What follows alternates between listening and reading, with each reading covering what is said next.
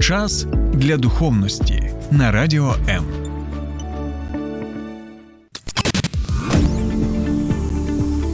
Біблія під іншим кутом. Програма сторінками Біблії з пастором Сергієм Наколом. Вітаю, друзі.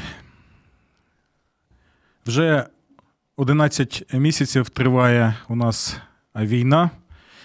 Я маю на увазі, звичайно, війну з початку повномасштабного вторгнення держави-агресорки на територію нашої батьківщини.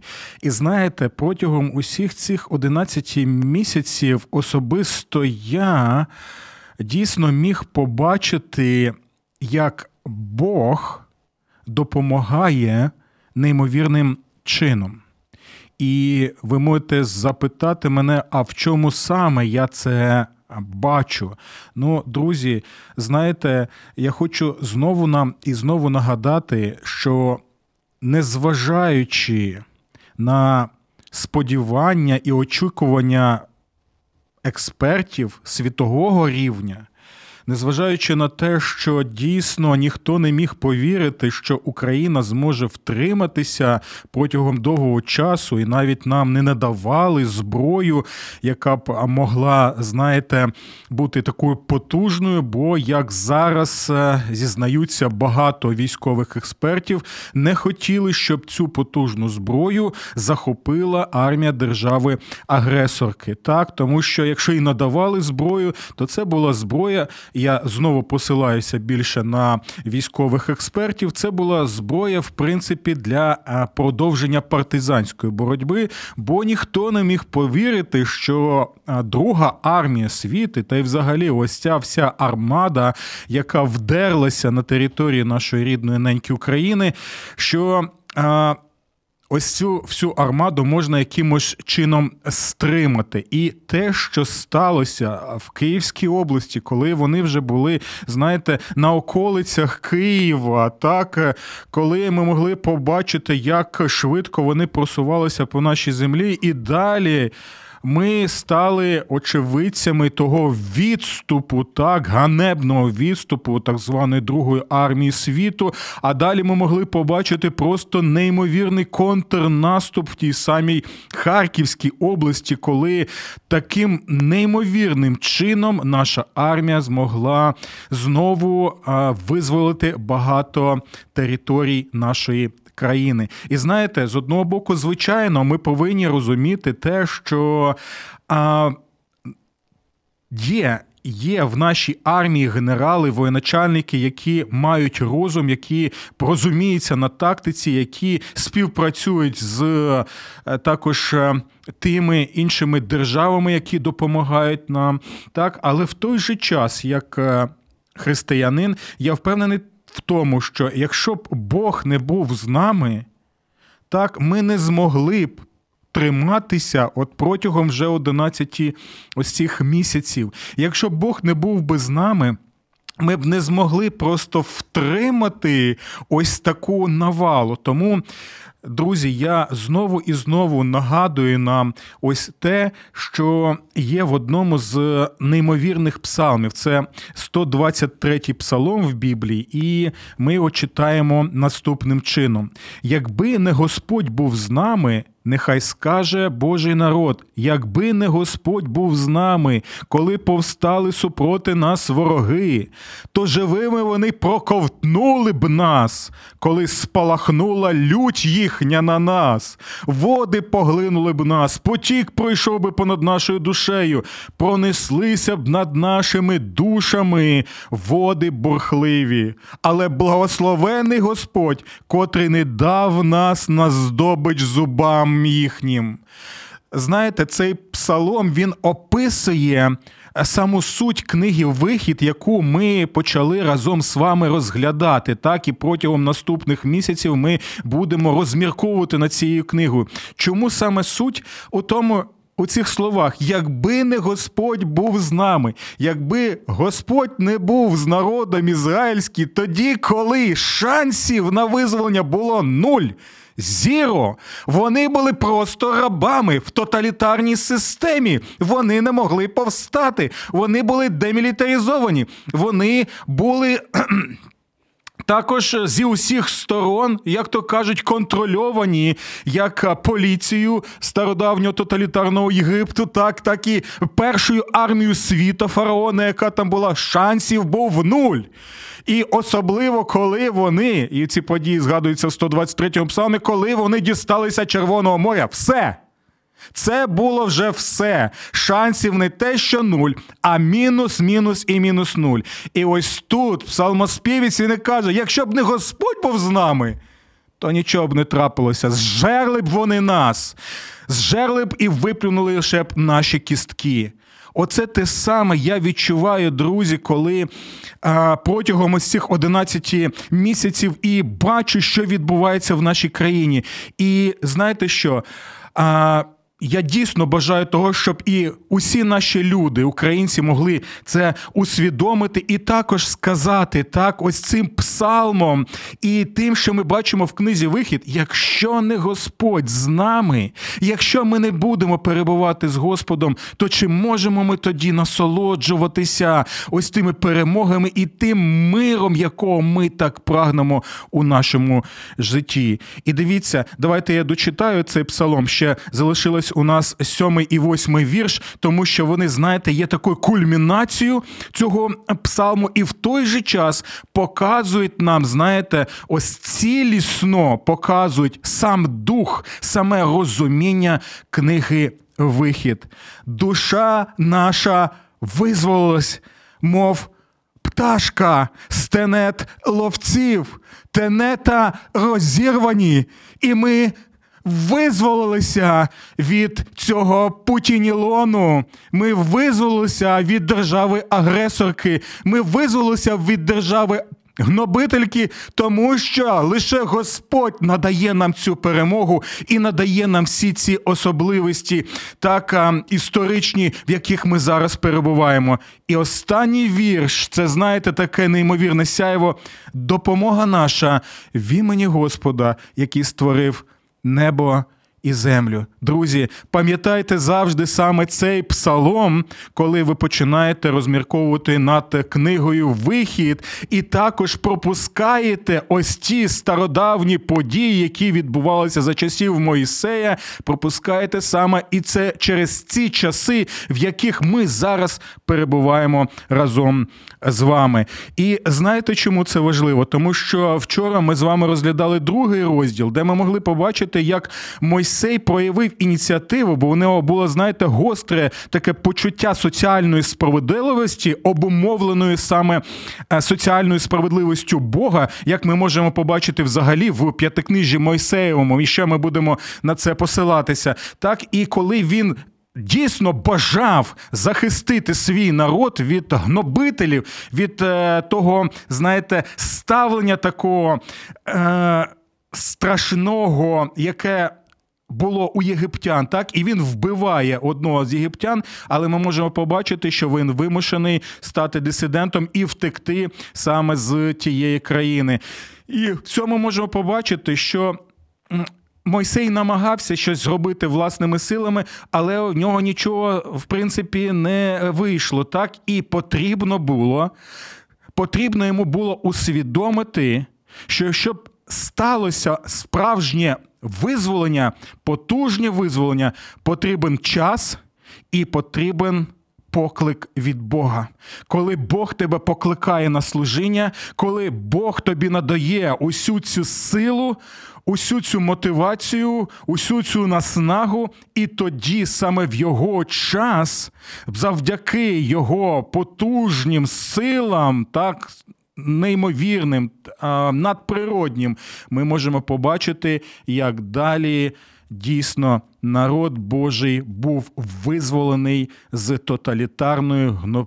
системи держави агресорки гнобителки, якої на той час був Єгипет з першою армією світа. Тому, друзі, сьогодні я вас е, запрошую розглянути разом зі мною вже третій розділ книги Вихід. Якщо у вас є запитання або коментарі, або якщо ви хотіли додати зі свого життєвого саме досвіду, от як ви розмірковуєте над тими подіями, які відбуваються в нашій країні, то, будь ласка, долучайтеся до етеру у нас на е, Фейсбуці на моїй сторінці, так е, або можете відвідати і мій канал на Ютубі Сергій Накул, і там також долучатися до обговорення. І, будь ласка, підписуйтеся на мій канал. Таким чином ви допоможете так обійти алгоритми Ютубу для того, щоб е, Боже Слово могло поширюватися саме українською мовою, е, як в Україні, так і навіть в інших країнах, де перебувають українці. Ну і ще друзі, нагадую, це важливий момент, що.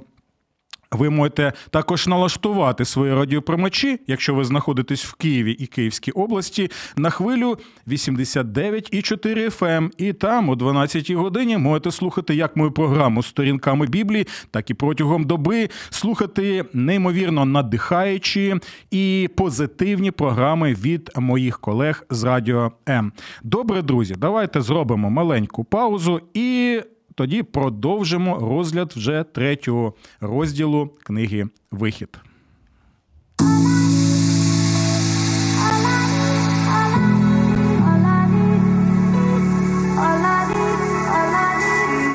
Долучайся до Радіо М у соціальних мережах: YouTube канал, Facebook сторінка, TikTok, Радіо М, Telegram, Instagram, Радіо М.Ua а також наш сайт radio.m.ua. Радіо М це все, що тобі потрібно.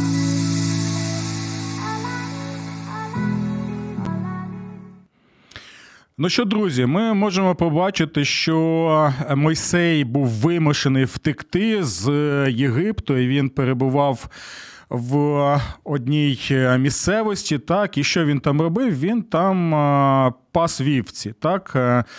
І ось цікавий момент, коли Нарешті відбувається ця знаменна подія, коли Бог з'являється Мойсеєві саме в кущі, який палає вогнем, але не згорає. І це дійсно було просто щось неймовірно. Е, це зацікавило Мойсея, як ми знаємо, бо він каже: піду, подивлюся, як це так може взагалі бути. Що ось кущ, так який в пустелі особливо він займається вогнем, і буквально там декілька хвилин від нього нічого не залишиться. Так, а тут він уже скільки часу так ось е, палає. І там ми вже можемо побачити, як Бог звертається саме до Мойсея і. Звертається до нього з доволі цікавими словами, на які нам потрібно також звернути увагу. Чому? Тому що дивіться, давайте прочитаємо цей текст. І каже Мойсей сам до себе: підійду лишень ближче та подивлюся на це велике диво. Чому то згоряє кущ, не згоряє кущ. Побачив Господь, що він наближався подивитись, та й кликнув до нього спосеред куща Мойсею, Мойсею. І відповів той: Я тут, і сказав: Не наближайся сюди, скинь взуття з твоїх ніг, місце бо, що на ньому стоїш, земля свята. Чому таким чином Бог звертається саме до Мойсея? Чому він каже, щоб він не наближався до цього палаючого куща, і в той же час ще й каже, щоб він зняв своє взуття? У чому була сама суть такого звернення? І коли ми бачимо цю картину, ми одразу повинні пам'ятати, що таке Божа святість. Так, ми можемо побачити випадки, коли Бог з'являється і іншим своїм служителям, так, і ми можемо побачити, як вони перебувають в тремтінні, так, як навіть їм страшно. От Ми навіть читали книгу об'явлення, де Йоанн, який знав Ісуса Христа в своєму земному житті, він він, коли бачить Христа в славі, Христа в святості, він боїться. І так, що Господу Ісусу Христу е, потрібно було покласти на нього свою руку і сказати: не бійся, так? І ось е, щось подібне ми можемо побачити і тут. Чому це важливо? Тому що коли ми згадуємо про кущ, так, або про дерево, ми також можемо згадати перші розділи книги буття. Чому? Тому що пам'ятайте, що зараз Мойсей перебуває в пустелі, так? І посеред цієї пустелі він бачить кущ. Так, і цей кущ у вогні знаходиться. Але в перших книги, в перших розділах книги буття ми бачимо опис не пустелі, а ми бачимо опис неймовірного чудового саду, так, де було різноманіття флори і фауни, і де знаходилися люди в присутності Бога. І одним з знаків цієї Божої присутності було дерево що? Було дерево життя. Так? І увесь цей сад Едемський, він був покритий, так можна сказати, Божою присутністю і Божою святістю. І ще важливий момент: люди на той час перебували в цій Божій святості і могли насолоджуватися спілкуванням з Богом саме в цьому Едемському садові. Вони могли спілкуватися з ним, вони могли насолоджуватися його присутністю, і його святість, вона що? Вона не знищувала їх, як вогонь знищує там, наприклад, матеріальні предмети або як він знищує ті самі дрова, які ми можемо кидати в нього. Чому? Тому що вони були без гріха. І ось посеред цієї Божої святості і Божої присутності в Едемському саду знаходиться це дерево життя, і люди можуть там перебувати. Але в той же час, от цей образ так е, куща з палаючим вогням нагадує нам на наступне. Чому саме Бог тепер звертається до Мойсея і каже, що зніми своє взуття, бо ця земля вона свята. Вона свята не тому, що знаєте, як у нас в країні от недавно святили воду, і наші люди чомусь мільйони вважають, що е, краще мати мати святу воду, і люди намагаються отримати цю святу воду, щоб вона цілий рік була, ніж що? Ніж мати стосунки зі святим Богом.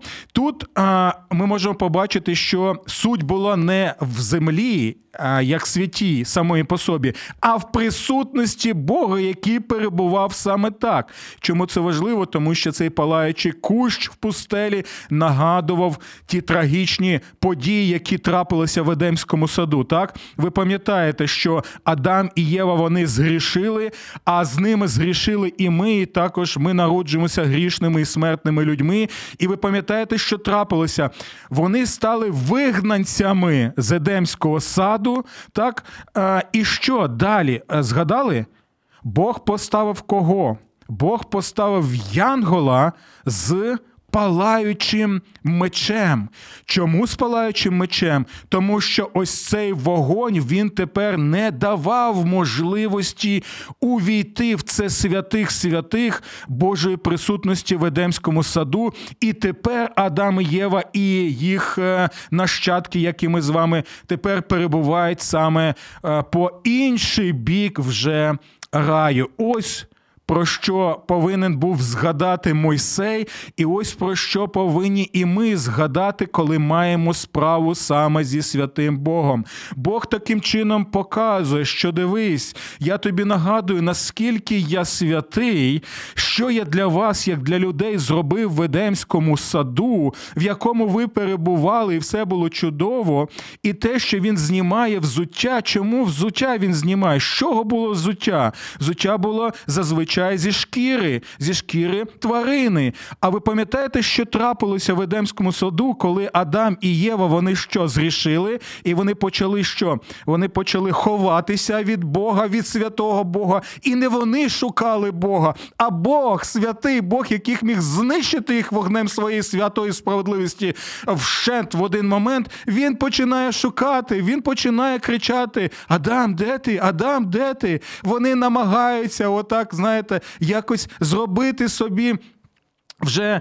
Е, Свій, свій одяг, щоб якось себе прикрити, і вони використовують вже ось ці листя е, смоковні, як то кажуть. А Господь що? Господь надає їм е, що? Він надає їм вже одяг свій, який був зроблений зі шкіри тварини, і тим самим він показує, що навіть якщо ви перебуваєте за, е, ви будете перебувати за е, кордонами, як то можна сказати, Едемського саду, я про вас буду також піклуватися. Тепер він нагадує Мойсеві, що ти повинен зняти своє взуття так, щоб знову відчути, що ось твої ноги вони знаходяться на землі святої Божої присутності, і ти можеш навіть своєю шкірою знову відчути те, що відчували Адам і Єва, коли були без жодного одягу, коли були голими і босими в позитивному цьому значенні, але в той же час, як діти,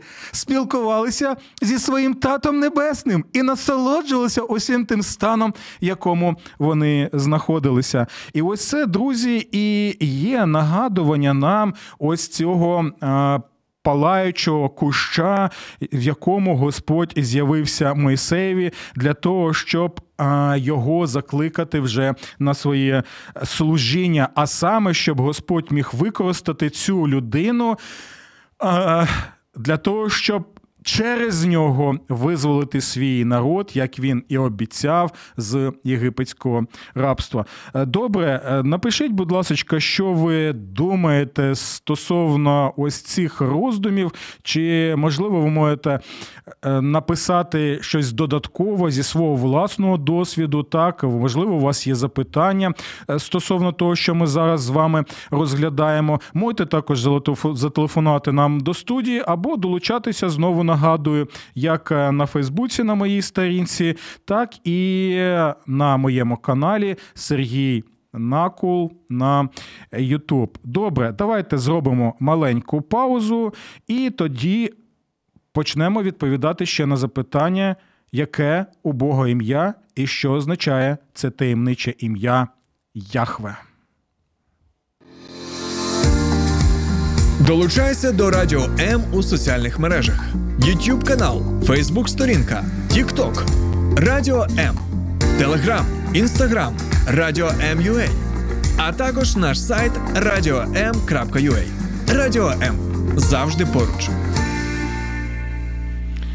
Добре, друзі, і ще доволі цікавий момент, який також пов'язаний з описом Едемського саду в перших е, розділах книги буття це саме ім'я Бога, бо ми можемо побачити, що саме в такому контексті, так, палаючого куща, в контексті Божої святості і Божої слави, яка в першу чергу вона була саме в Едемському саду, так, і що важливо, друзі, ось е, ті слова, які використовуються для опису Едемського саду, і того, що повинні були робити е, люди в Едемському саду, це ті слова на івриті, які далі використовується в книзі Вихід і в п'ятикнижі Мойсеєву для опису, знаєте чого?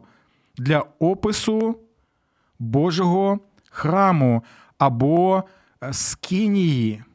Тому що скинія, яка знаходилася всередині Божого народу, так, Божого табору, бо вони пересувалися з одного місця на інше, воно повинно було нагадувати про ось той Едемський сад, який вони втратили, і незважаючи на це, Бог усе ж таки ось так символічно показує свою реальну присутність посеред них. І там ми пам'ятаємо, було що святе святих, куди міг увійти лише хто? Один раз на рік первосвященник, так, щоб перебувати там. І ви пам'ятаєте, що там була також така, знаєте, завіса, на якій були хто зображені? Правильно, янголи, ті самі янголи, які були поставлені Богом для того, щоб охороняти вхід в Едемський свят і боронити таким чином Божу святість.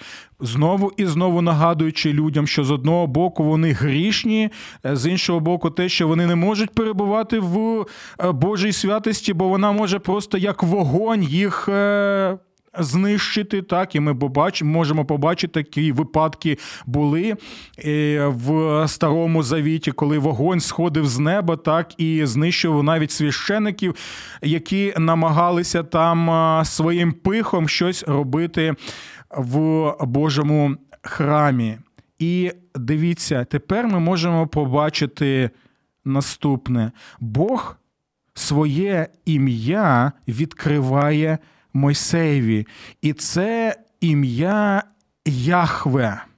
Це таємниче ім'я Бога, яке ми читаємо саме в книзі Вихід в третьому розділі.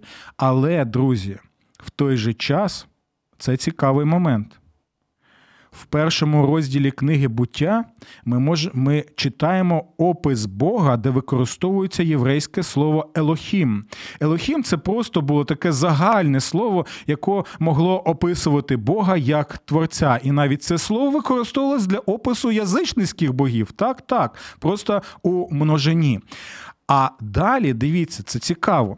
В першому розділі ми чомусь читаємо про Бога Творця усього, що тут є, що ми можемо побачити. Але в другому розділі, коли ми читаємо саме про Едемський сад і про особливі стосунки Бога з людьми, так, з Адамом і Євом, ми можемо побачити, що з самого початку використовується не слово Елохім, а використовується саме ім'я, яке Бог відкриває. Мойсеєві в пустелі. Це ім'я Яхве. Чому воно важливе?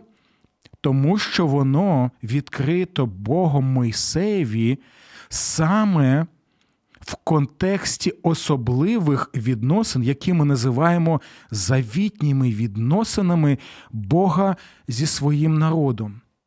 Чому це важливо? Тому що при описі Едемського саду ми можемо побачити кого? Бога Яхве, так?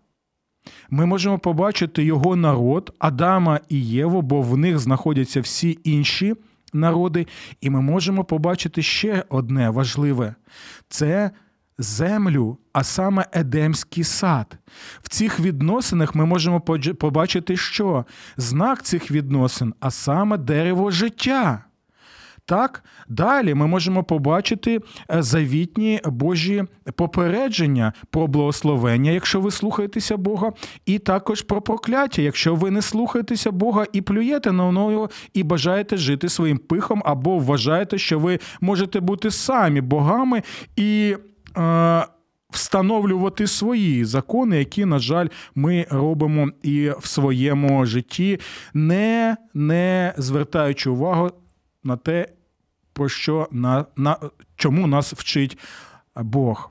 І далі ми можемо побачити також, що Бог попереджає про життя це благословення, і про прокляття це смерть. І ось саме в такому контексті відкриває Бог своє імення і Мойсеєві, тому що це імення Яхве, воно перекладається українською наступним чином. Я є той, хто я є.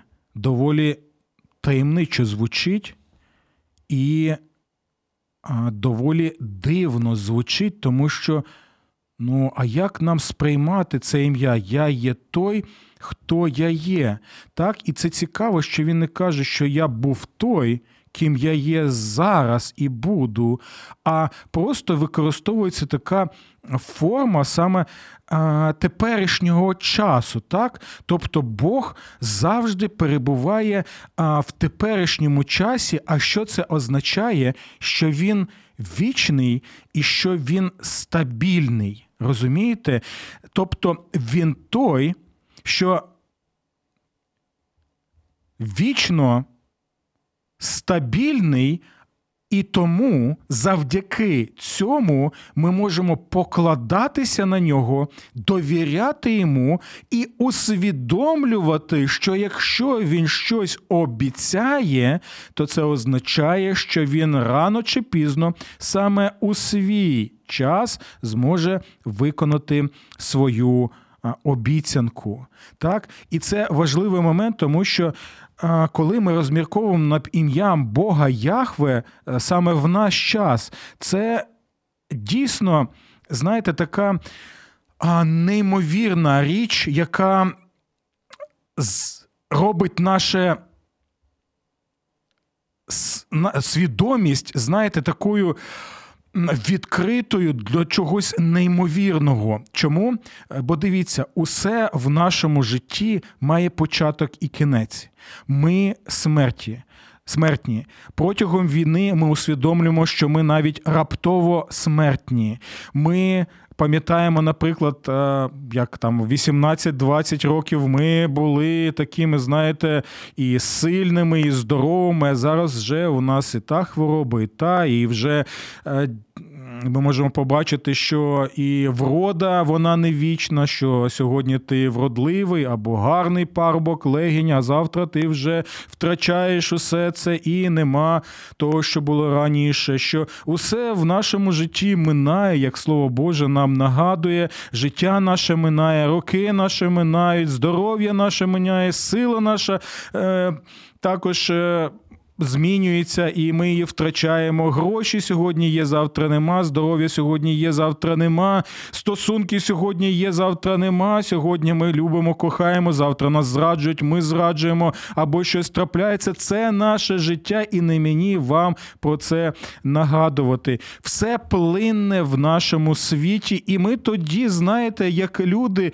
намагаємося хапатися за усі ці речі і розуміємо, що вони не можуть бути стабільними стабільними і вічними. Ми усвідомлюємо те, що нібито ми і хочемо за щось зачепитися, але. Е, що б ми не робили, так? Ми ми розуміємо, що ми смертні, ми розуміємо, що ми раптово смертні, ми розуміємо, що ми не можемо контролювати все і все. І я нагадую навіть, знаєте, такого популярного поп-співака, яким був Майкл Джексон. Так, Я пам'ятаю, коли я був хлопцем, читав навіть, що він нібито там перебував в якійсь барокамері, бо він вважав, що зможе жити там більше сотні сотні років, так і також зараз є. От я читав, наприклад, е, книгу Ювала Ноя Харарі, так, е, який розповідає про те, що е, нібито все ж таки багаті люди, мультимільйонери, вони якось намагаються своє життя зробити вічним, або, хоча б відносно вічним, і тому вони величезні суми, там мільйони доларів інвестують в спеціальні інститути і програми, лише б вони змогли якимось чином рано чи пізно надати їм можливість існувати, якщо і не вічно, то протягом там тисячів років, а хоча б хоча б сотні років. Тобто ми можемо побачити, як ми намагаємося захопитися у цьому світі так, творіння, але розуміємо, що усе творіння, воно також є смертним, що усе відносно в нашому світі, усе відносно в нашому всесвіті, і рано чи пізно воно потребує чого? Потребує дійсно Воскресіння, яке ми можемо отримати лише в Господі Ісусі Христі. І я ще раз нагадую, що тілесне Воскресіння Ісуса Христа воно є запорукою і гарантією не лише Воскресіння наших смертних тіл, тобто тих, хто покладається вірою на Ісуса Христа, а є запорукою і гарантією Воскресіння усього всесвіту з усім різноманіттям флори і фауну, частини якої ми втратили внаслідок гріха і внаслідок тих дій, які ми робимо як люди грішні на цій землі. І ось чому це ім'я Яхва, я є той, хто я є, воно нагадувало Мойсеєві, і воно нагадує і нам, що в цьому плинному світі. Усе, за кого ми можемо захопити, як це як то кажуть, триматися, так те лише за Бога, і навіть не те, що ми навіть тримаємося, не це важливо, як те, що саме цей вічний і стабільний Бог, який відкривається людям як Господь і як Спаситель, який спілкується з людьми мовою, яка їм зрозуміла, що Він тримає нас у своїх руках, як він тримав свій народ, обраний в єгипетському полоні, і як він тримав і визволяв їх протягом усіх тих подій, які відбувалися відбувалися. І описується в книзі Вихід. І друзі, чому це ще важливо? Тому що нагадує наступне: той Бог Яхве, вічно стабільний, на якого можна тому покладатися і кому можна довіряти, це саме той Бог, який нас створив в Едемському саду, який показує нам, який був його задум і залишається його задум, щоб знову ми могли повернутися в цей стан, але більш славетний і преображений. Але через кого ми можемо це зробити? Бо, друзі, кого, коли ми, коли ми читаємо про ім'я Бога Яхве і чуємо його, я хочу нагадати, що на івриті це дійсно Яхве, а грецькою це его-еймі. Як перекладається его-еймі? Я є. Чому я згадав про це? Друзі? А тому, що якщо ви будете читати Євангелія від Іоанна, пам'ятаєте, я про нього згадував на початку нашої програми, то там є цікавий момент, коли е, він почав, коли Господь Ісус почав спілкуватися з е, релігійними людьми, і вони сказали йому: слухай, ти тут такі дивні речі нам розповідаєш, так? Е, тобі ще нема 50 років, а ти кажеш, що. А, перед тим, як був Авраам, я є, і ця використовується саме форма. Так він не каже, що я був. А він використовує саме его еймі. Так, і вони вони обурилися, вони були в шоці, так, тому що далі ми читаємо, що він нібито робив себе Богом. Чому Богом? Тому що він сказав грецькою те слово, яке перекладається на івриті як Я Яхве. Тобто, хто з'явився Моїсеєві в тому кущі палаючому, хто звертався до нього? Саме той, хто сказав Я є і євреям в Євангелії від Йоанна, а саме Господь Ісус Христос, про якого, як ми згадували в попередній програмі, пише апостол Юда, що саме Ісус вивів народ ізраїльський з Єгипту. І чому це важливо? А це означає, що саме в Ісусі ми можемо знайти увесь той Божий неймовірний задум для людства життя справжнє, так, яке ми мали в присутності Божому, Божої святості, яке втілювалося в цьому дереві життя, яке показує нам на дерево життя, яким є Господь Ісус. Бо Бо для того, щоб стати деревом життя для нас, Він пішов, щоб його розіп'яли на дереві смерті на Голговському хресті. Але він і є тим кущем, який палав, палає, але не згорає.